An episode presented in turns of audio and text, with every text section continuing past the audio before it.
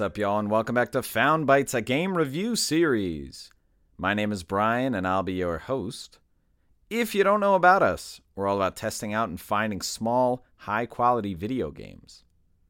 This is a podcast that aims to respect your time and money as a gamer and a consumer by sifting through storefronts and sales to find the gems that may be worth your precious resources.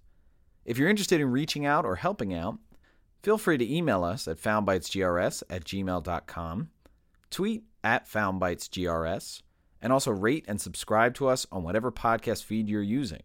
Also, don't be afraid to leave some comments. If you're a developer who would like to participate in our Spotlight interview series of special episodes, please reach out through any of our channels. We would love to hear from you. But enough about the show. Let's get into our next game.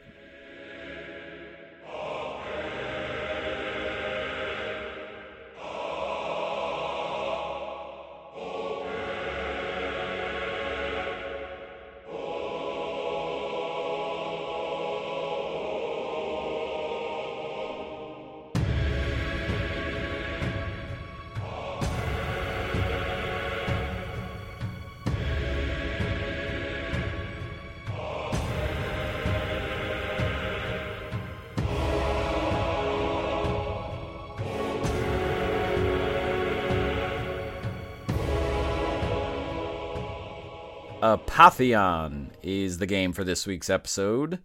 Apotheon is a 2D action platformer.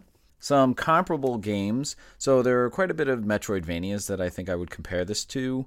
Most recently, Death's Gambit. Greek is another one that we played, not so much in uh, like having three different uh, players at the same time, but just the Metroidvania aspects of it, and something even like Axiom Verge. Apotheon was released initially in February of 2015 on PC and PS4, and that is where it stands right now, so no Switch, no Xbox consoles. The game was developed by Alien Trap, and they're an indie studio from Toronto that's been around for a bit. And more recently, they made a game called Wytchwood with a Y, Wytchwood. I am actually looking forward to playing that. I bought that a couple months ago, so um, we may actually get to that on the podcast. And the game was published by Alien Trap, so self published. The game had a physical release, kind of, through something called IndieBox, which was only for PC. And IndieBox, I think, was or is uh, some kind of subscription service. And it basically had just a PC port. It came with some cool stuff like a map, like a mouse pad, things like that. And that was released in August of 2015, so a couple about halfway um, through the year after initial release. The game was released with a price point of $14.99, and the IndieBox physical release, I think it actually had two editions. Uh, the $39.99 and $59.99, and I think there was some kind of uh, special thing, like maybe a special poster you got with the more expensive one. Runtime of the game, if you're playing straight through, just the story, not doing anything on the side, about eight hours. But if you're doing more, and I've certainly been uh, trying to clean up a lot of things and do a lot of side quests, somewhere between 10 and 15, maybe even more. For our PlayStation listeners, the game does have a platinum trophy. Looks a bit tough. I'm not sure if I'm going to go for it. Me, I actually did not buy this game. This was the first game that I got for free on PlayStation Plus. And I kind of dove right in. I really liked it initially and I played it like so long ago. And so coming back for this podcast, this is the second time I'm playing through this game. In the first go of me playing this game, I put about five plus hours into it. But now through my playthrough, I've gone a little further. And if you're tracking my trophies, you can see that I'm starting to get some of the later ones now, as opposed to some of the earlier ones like way back in like 2016. And so I put in a little more than seven hours, but I've really been taking my time and sweeping along in terms of recommendation, no one really pointed this game out to me. Again, it was free on PS Plus, so it was like, why not try it? And I actually really enjoyed my experience. I'm not sure why I went away from it initially. I think it was just that I had a new PS4 and I wound up playing like The Last of Us Remastered and all kinds of things like that. But it was very cool and I, I dug it. And I think it was the art style and the mythology that really got me into it and it definitely looked very unique, not like anything I had ever seen before.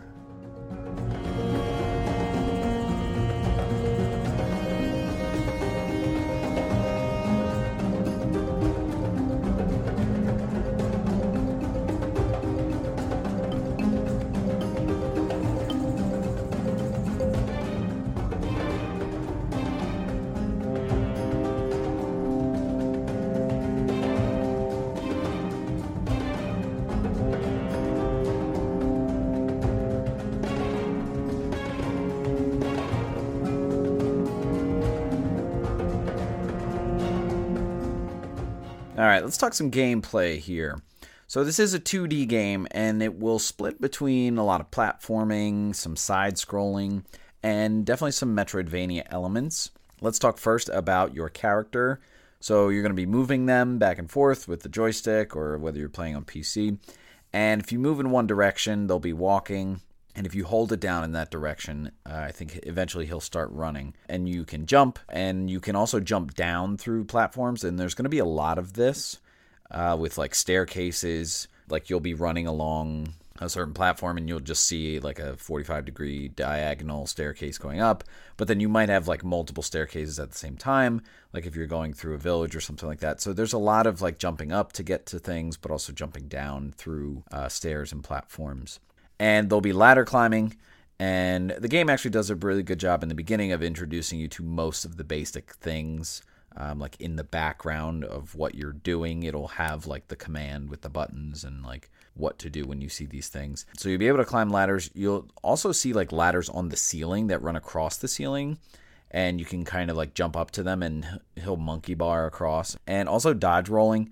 So you're going to be able to roll through enemies and people and stuff like that. In terms of combat, a lot of it is going to be just swinging whatever melee weapon you have equipped. And there is a stamina bar, but I'm going to be honest, I barely took notice of it and I forgot very often. Most of the melee combat is going to be timing with your movement. And so there is like a nice window of like you can move while you're swinging. So you can actually time it so that like you can back out while the enemy's attacking and then time your swing so that like it'll be as close to the enemy as soon as you move in. And so there are a lot of factors when it comes to that sort of swinging and that timing. Uh, obviously, proximity, like how close the enemy is uh, whatever weapon you have equipped, how long of a reach it has, the type of weapon, like the way it swings, and the speed that it swings, because there are like different classes of weapons. But in terms of like combat, this is not going to be a button mashing thing. This is not going to be super fast paced. You can really take your time with this melee combat and, and strategize and make sure your hits count. With the right stick, if you're playing on PlayStation, you basically can control the camera. You can aim with it in like a 360 view. And so this is going to be important because sometimes you'll be walking one way, but for some reason you're facing the other way. And so you can constantly just pick which side you're looking at, and that's going to be the side that you swing the weapon. But also you can do it in a 360 view. So there'll be like aerial enemies, there might be enemies below you. You might need to hit something at a certain angle. You might need to shoot a ranged weapon at a certain angle. And so there's really a lot of sort of freedom with how you do things. I found myself going back and forth, like, not that I'm always controlling the aim stick. Like, sometimes when I just leave it somewhere, it stays there and that's fine. There is like an auto aim with that. It's pretty vague, but it can be helpful, especially if there's like aerial enemies and you're shooting or throwing something. So, besides the melee weapon, you can throw any of your melee weapons and you can pick it up later. We'll talk about the pickup economy in a little bit. So, any weapon can be thrown. And then you'll have also ranged weapons. So you will have like bows and arrows and like things you can throw, like javelins. And they will have like an ammo counter. And then you'll also have like these throwables like grenades and also some consumables that'll be good for like health or buffs or things like that. And then you'll have an offhand that is not something that you can really, you know, have an array of things. In fact, like playing through this game in the offhand, I really only switch between a shield and a torch. I don't really see anything else that fits in that in terms of the pacing, like I said, this is a more strategic than just like quickly killing enemies. I like that there are options, like you can fall back and do more range things. And I like that there's a good sort of hit and health balance. There is weapon durability in this game. I normally hate weapon durability. In this game, I feel like it's okay because with most of your weapons, you can only hold one of them. And so if you find one that has a better durability, you can just pick it up and it'll automatically swap it out. So I did find myself doing this a bunch of times. Like if I found a new version of a weapon and I had like one that was pretty low in durability, I would leave it there and then I'd go like hit some other things to like max that out and destroy that weapon and then just pick up the pristine one. But some of the weapons uh, you will have, you will be able to stack multiple of them. But most of them, especially the the really good ones, you're only going to be able to hold one of them at a time. So let's jump to the inventory because we're talking about stacking and things like that. So as you're on the main screen, your D-pad, if you're on a controller on PS4, you can go side to side and it'll swap between sort of like the different classes of items that you have, most of which are weapons. So it's going to be like the one immediately to the right of the middle of the screen, just your standard melee weapons. So all the ones that you have. And I don't think there's actually a limit because there's a lot of different weapons that you can find and pick up. So you'll be able to go over to that menu and like while you're live in combat, you can scroll up and scroll down and you can just switch weapons like mid combat. It's pretty good with that in terms of like not interrupting too much um, but it is it can be a lot to manage if you have like a lot of enemies and then you can also go over one more and you'll have like your range stuff like your bow and arrow like your sling or whatever like all of your range things are going to be in that. And then if you go one more over it'll be uh, sort of your grenades. And then if you go one more over it'll be like your health items. If you want you can go to like if you hit the options button, you can go to like the actual menu and it'll show you your full inventory. If you go to the left with the D pad, um, you'll go to the offhand. Now, the thing about this is you can only actually hold one shield at one time. You're going to find better shields and you just wind up like keeping whatever the better one is. And then you can like tick down to your torch. Like I said, there's only two things that I found in the offhand, and actually you can hit a button to just swap between your offhand things, so you don't have to go over with the D-pad and switch it. Certain things do stack, like some melee weapons. One that you get is like a Doru, which is basically like a long spear. And so you can stack, I think, five of them, and they're really good at like poking for long range, but you can, again, also throw them and then pick them up. Your ammo is going to have stacks too, I think, for the most part. Uh, the javelins like stack uh, to a max of 10 but like your arrows and your sling bullets or whatever will stack all the way up to 50 so you can keep picking them up if you see them you'll also have lockpicks in your inventory uh, they're not something that you can find really in the menu it's just when you come up to a locked door if you have lockpicks in your inventory you'll be able to unlock it there's also crafting in this game which is interesting because it's not something that really is that at the forefront but it's still something that is important to have. But you can only do this on the pause menu, which is nice. So you don't have to worry about trying to craft something while there's enemies around or anything like that. You can do it in the pause menu.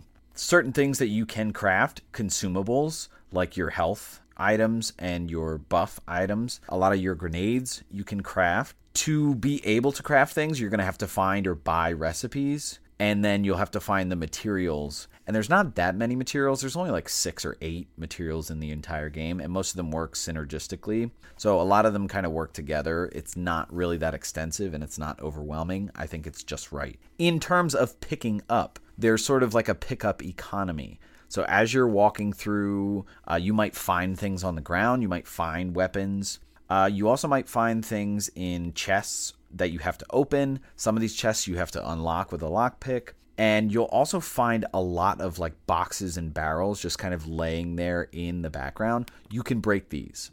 And you should be breaking these constantly because they have a ton of things that you're going to need. The things that you can pick up, like I said, weapons, uh, most of the ammo, like you'll see arrows there um, that you can just constantly pick up, consumables, materials. Um, the thing with weapons and ammo is that their durability plays a part here because, like I said, you can throw any weapon. And also, if you're shooting an arrow, as long as that arrow or that weapon is not depleted in durability, you can go to wherever it is and you can just pick it right back up. So that's why I tend to use the Dorus a lot because there's like five of them that you can have in your hand. And so you can throw a couple and then like you'll still be hitting with it if you have a couple left in your inventory and then you can just kind of like go on the other side and pick them back up. It can be a little frustrating if you're using a weapon that there's only one of and you throw it because either if you throw a weapon and it's gone from the inventory or it completely breaks, I think that it just resets you to whatever the top weapon is in your inventory. And that often is one of your best weapons, which can be good, but not if you want to like save that one because you're like, oh, I was using this weapon after the other one broke and I didn't even realize that I'm losing durability on it. Things that you'll auto pick up are coins, so you just have to like walk through them. Also, health and armor. So, the health and armor that you pick up is just like adding to what you have. So, if you're low on health and you walk through like a health item, it'll just add health to your health. Makes sense.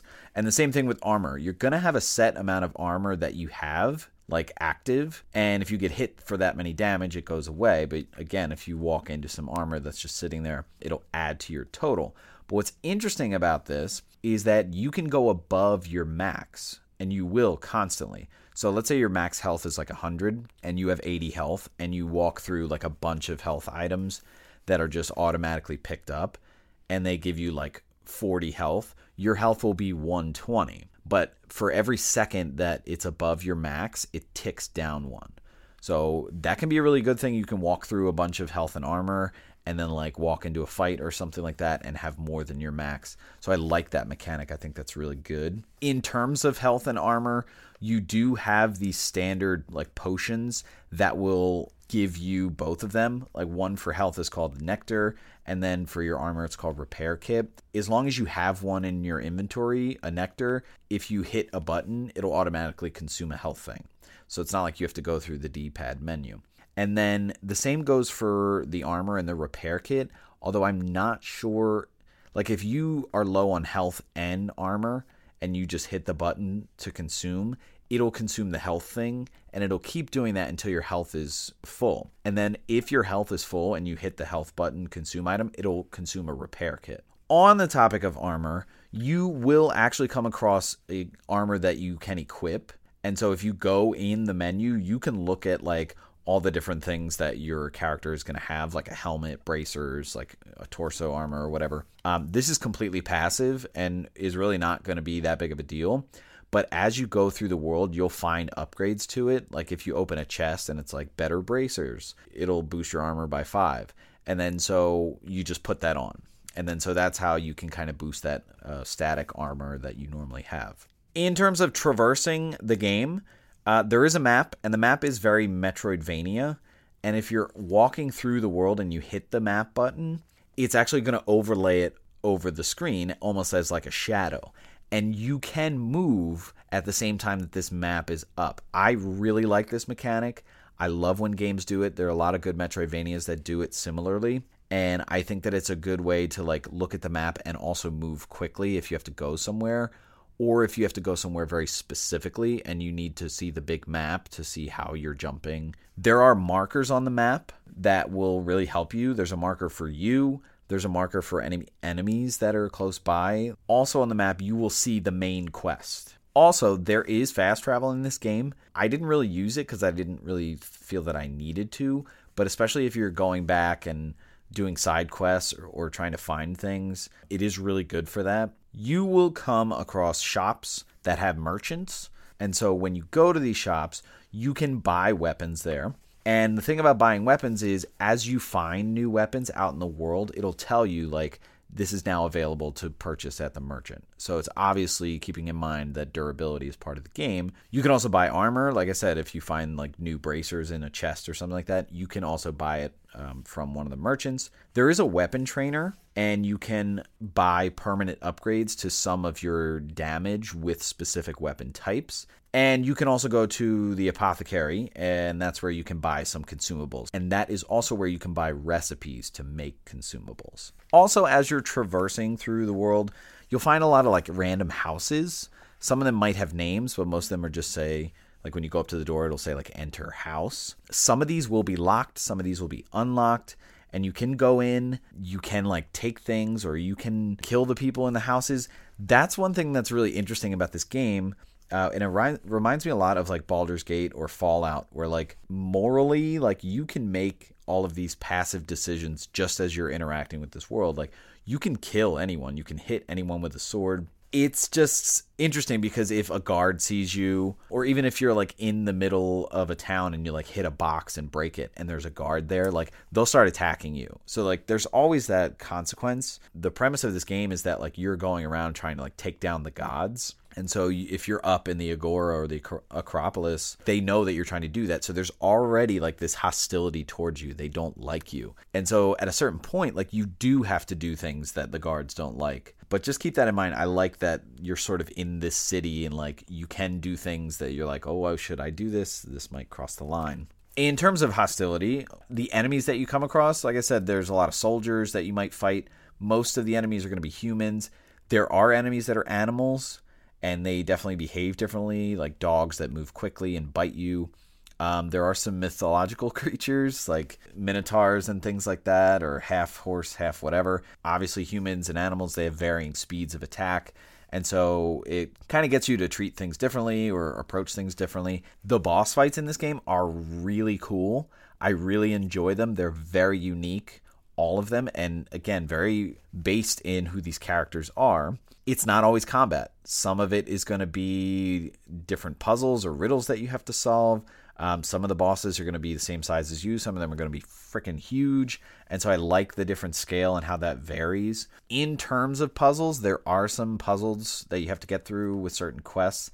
A lot of Zelda here. Um, a lot of like shoot the switch over there.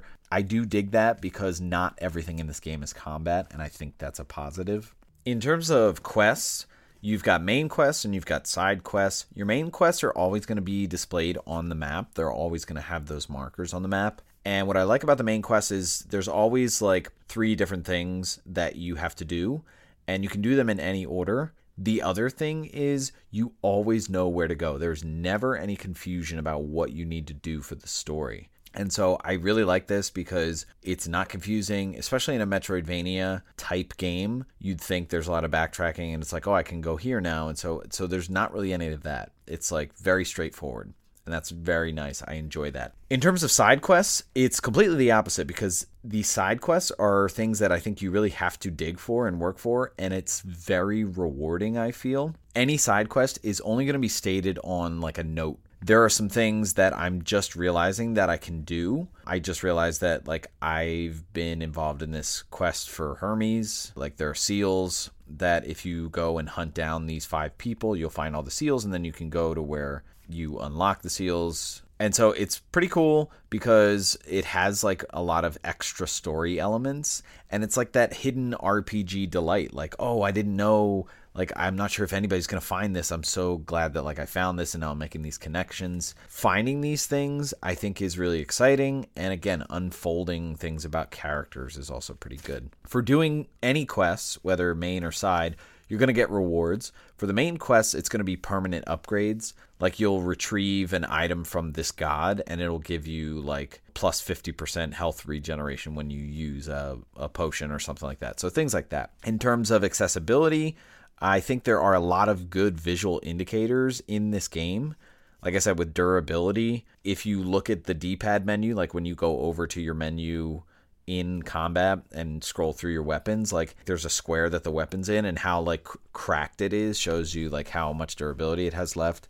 And even when you're picking up items, there's like a little yellow bar for durability. There is a higher difficulty option called champion difficulty that you can change at any time. I found the normal game pretty good uh, in terms of difficulty. I did die a bunch, not too much. There is like this counterbalance between dying and restarting or using like a lot of your health items or consumables. And so you can just like die or restart an encounter pretty easily if you want to, because there are autosaves and there are manual saves. And the thing about autosaves is if you go to the last autosave, it's just like the last door you went in, whether it's a house, whether it's a boss room, doesn't matter.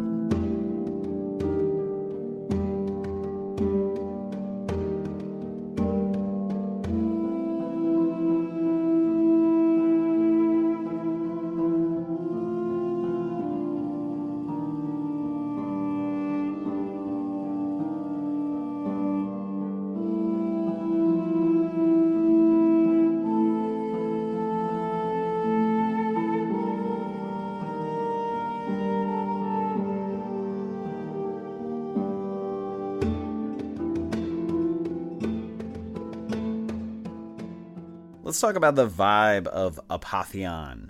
So, first and foremost, Greek mythology everywhere. This is completely rooted in Greek mythology, which is super cool if you're into mythology. So, the basic idea is that Zeus is kind of severing ties between the gods and the humans. And so the gods are like turning the backs on their humans, and the humans' world are kind of going to crap. You start out the game, and Hera is trying to help you. And so basically, you're on this quest to take the power away from the gods in terms of lore, this game is very thorough. So a lot of your main and side quests are going to be true to a lot of mythology, but sometimes they'll take a different spin on it. A lot of the locations you'll go to, like you're going to go to Hades, you're going to go see Zeus, you're going to go to see Demeter and all this stuff. As you're walking through the game, uh, there will be these tablets that are just kind of standing up and you'll go up to them and you can read them and they're going to be passages from the iliad and the odyssey and, and stuff like that. And it's very specific to like what area you're in or like what boss you're going to fight. A lot of the statues and imagery very much greek mythology. Uh, you're going to see a lot of naked men and women. You're going to see breasts. You're going to see penises in a lot of the statues nothing new. A lot of the weapons and items are definitely things that you may have seen visually, or I don't know if you would recognize any of the names of the weapons, but you can definitely tell that they're rooted in sort of ancient Greece. And a lot of the rooms and the architecture, the feel here is very much like Greek architecture and like these really high ceilings and archways and things like that. Visually, this looks like ancient Greek art, like on old pottery. You've got like these sort of hieroglyphic outlined figures that are almost like negatives because like they're dark and like the background is light and it's this black orange kind of color palette like the characters are black and then the background is this orange very cool. It's it's basically just Greek 2D art come to life. In terms of audio, really like the music in this game. It has some very epic boss battle music, but even just the passive music like as you're going through stores and the sound effects of like hearing people talk as you walk by them. And I do like the voice acting in this game with the characters. I think they just really capture the mood of whether it's just passing people or like some of these gods really interactive and makes the world kind of breathe as you're walking through it uh, and I really dig that.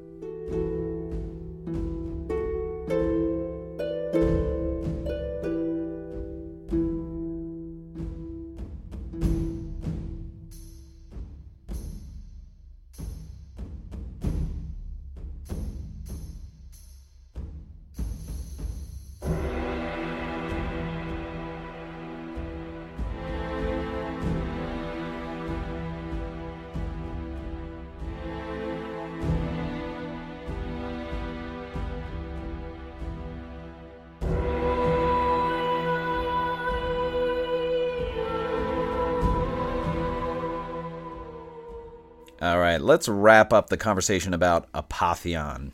This is a great game. I really like this game, and I'm surprised that I didn't beat it my first go around, but I think I just got inundated with a bunch of other new games. This is all Greek mythology. If you're into it, I highly suggest you play this game. You're really going to appreciate it, and you might even be able to predict some of the things that might happen. I think the feel of this game is super unique, especially with the visuals this strange, like kind of hieroglyphic 2D art and this color palette. It's just so refreshing. You don't see a lot of games like this.